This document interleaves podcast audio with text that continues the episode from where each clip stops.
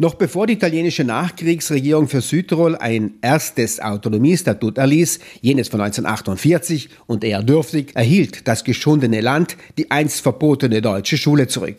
Eine Art Wiedergutmachung für die faschistische Assimilierungs- und Unterdrückungspolitik, eine antifaschistische Maßnahme sozusagen. Die allseitige politische und gesetzliche Sicherstellung der deutschen Schule war ein Kernelement des Südtirol-Pakets. Dies wurde im zweiten Autonomiestatut festgeschrieben. Der Artikel 19 des Statuts garantiert den muttersprachlichen Unterricht, den es so in den urbaneren Zentren nicht mehr gibt, würdigt der Innsbrucker Politikwissenschaftler Günter Palaver den angesprochenen Wandel. Wurde aus der muttersprachlichen inzwischen eine mehrsprachige Schule, Schulamtsleiterin Sigrun Falkensteiner. Nicht nur die deutsche Schule ist eine mehrsprachige geworden, die Gesellschaft ist eine mehrsprachige geworden.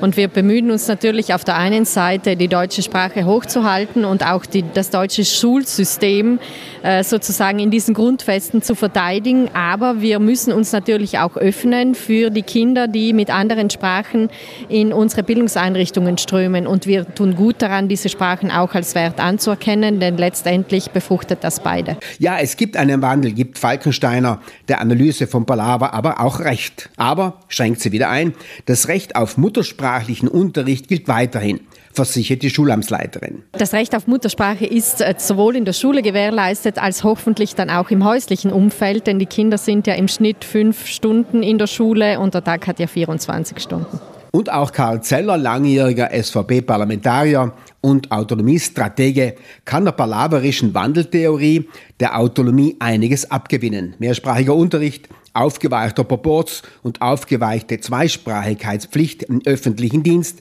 liberalisierte Erklärung der Sprachgruppenzugehörigkeit, einst sehr rigide, trotzdem Positionen des Minderheitenschutzes wurden trotz des Wandels nicht aufgegeben, beteuert Karl Zeller. Ich glaube, dass die heutige Regelung auch für einen zweisprachigen Prozess äh, an, angewendet wird.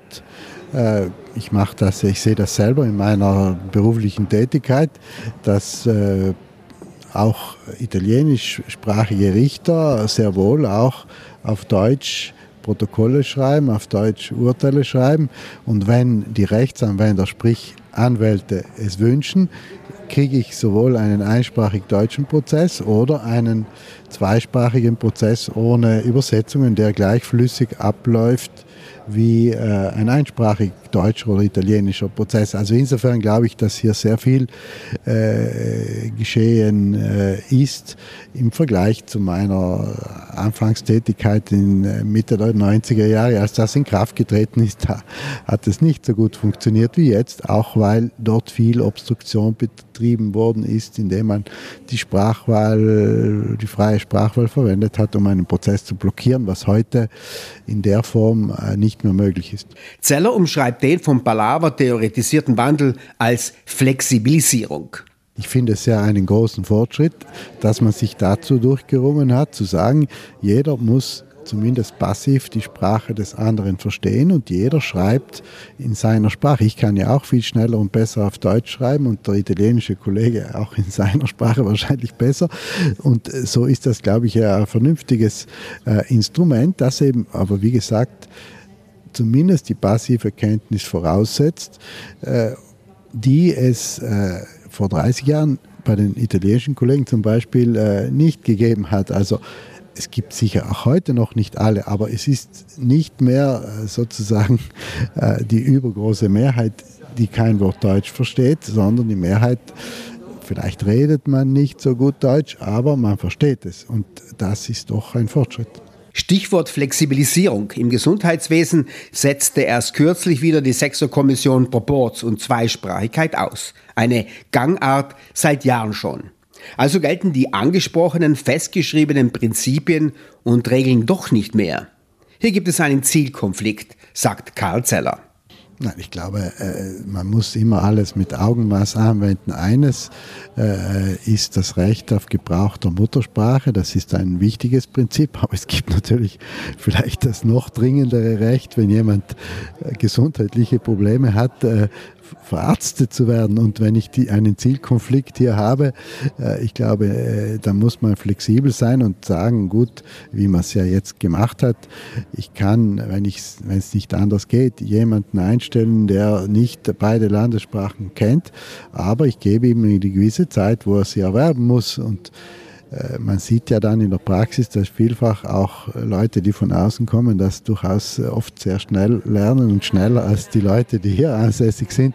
Aber man muss hier flexibel sein, weil ich, wie gesagt, äh, einen Zielkonflikt habe zwischen zwei Grundrechten und ich kann doch nicht eines opfern, nur äh, um hier die Fahne des Deutschtums hochzuhalten. Das würden auch die Bürger, glaube ich, nicht mittragen und wir müssen ja immer schauen, eine Lösung zu finden, die Konsens hat. Paketmacher Silvius Magnago rührte in seinem Kampf um die Landesautonomie die Frage der Ortsnamen nie an. Sein Nachfolger Luis Durnwalder und der amtierende Landeshauptmann Kompatscher wagten gleich zwei Versuche, beide scheiterten. Beide hantierten mit dem Begriff Namen im Gebrauch. Nicht gebräuchliche, nicht verwendete Ortsnamen sollten künftig nicht mehr angeführt werden. Auch hier gibt sich Zeller pragmatisch. Ja, das ist ja ein Beispiel, dass es auf die, äh, auf das Faktische ankommt, nicht? Dass, dass es gar nicht darum geht, ein Name existiert nicht deswegen, weil er in irgendeinem Verwaltungsakt oder einem Gesetzesakt drinnen steht, sondern weil er gebraucht wird. Und das wäre ja die, der Schlüssel zum Ganzen. Und dass wir die Ptolemä Dekrete abgeschafft haben, ist ja eigentlich eine tolle Sache, weil das haben die Freunde von der Nationalen Front ja nicht einmal mitgekriegt bisher. Und äh, insofern zeigt das ja nur, dass wenn man guten Willen hätte, müsste man auf der Regel des Gebrauchs arbeiten, wo man dann niemanden etwas wegnimmt. Denn was ich nicht kenne und nicht gebrauche, ist ja auch kein Verlust, wenn ich das jetzt nicht mehr offiziell habe. Wie gesagt, der springende Punkt ist der rechtliche, dass wir hier einen Rahmen haben, der aus dem fernen Jahr 1948 stammt, bei den Paketverhandlungen meines Wissens nie angesprochen wurde, weil die Toponomastik das letzte Problem der Südtiroler damals war, die ja arm waren und auswandern mussten und so weiter. Da hat man verständlicherweise nicht auf dieses heiß, diese heiße Kartoffel auch noch ins Feld geworfen, sondern äh, die haben wir halt jetzt als Luxusproblem äh, zu lösen. Aber das ist schwierig zu lösen, weil wir diesen Rahmen haben, wo drin steht, die Umkehrung der Geschichte. Im Grunde, deutsche Namen müssen verwendet werden, wenn ein Landesgesetz ihr Vorhandensein festgestellt hat. Das ist die Umkehrung der Wahrheit. Also, weil wenn schon waren ja unsere Namen da und sind dann abgeschafft und nicht umgekehrt. Aber da glaube ich, auch wenn wir das nicht lösen, leben die Leute genauso und wir verwenden unsere deutschen Namen genauso, obwohl kein Landesgesetz ihr Vorhandensein festgestellt hat.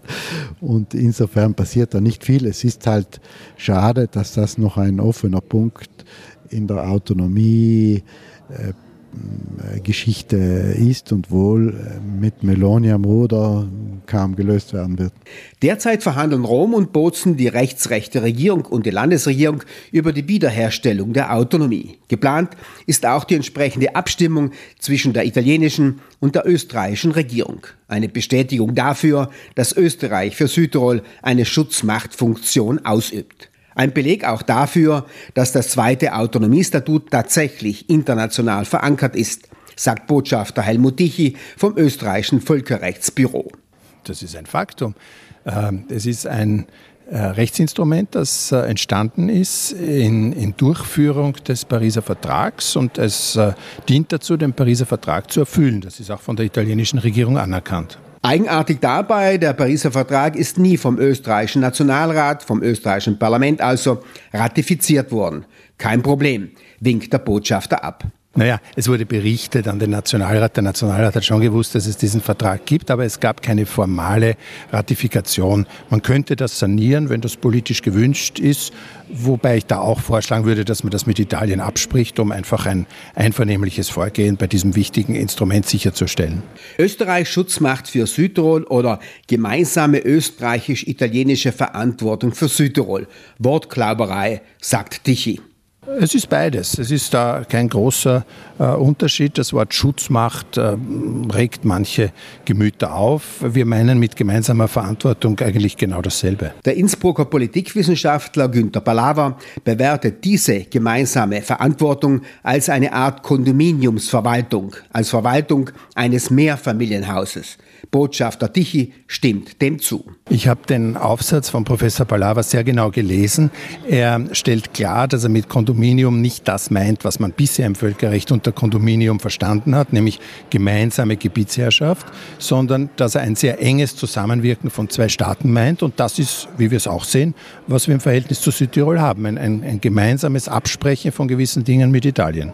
Der österreichisch-italienische Pariser Vertrag als internationale Grundlage der Autonomie, die österreichische Schutzmachtrolle und trotzdem steht noch immer ein Freundschaftsvertrag zwischen Österreich und Italien aus. Kein Problem, findet Botschafter Helmut Tichy vom Völkerrechtsbüro vom Bundesministerium für europäische und internationale Angelegenheiten. Prinzipiell muss man ja sagen, dass Italien und Österreich Freunde sind. Wir sind Partner in der Europäischen Union und arbeiten in so vielen Bereichen zusammen, auch als gute Nachbarn. Also ein Freundschaftsvertrag, der wurde vorgesehen im Operationskalender 1969 als eine Möglichkeit, wenn es äh, sinnvoll ist, so einen Vertrag mit, mit konkreten Inhalten zu führen erfüllen, dann glaube ich, äh, sollte man darüber reden. Aber das müsste man sich vorher genau anschauen, was schreibt man da hinein. Also nur, ich habe mich dazu geäußert, nur zu sagen, Siamo Amici ist zu wenig.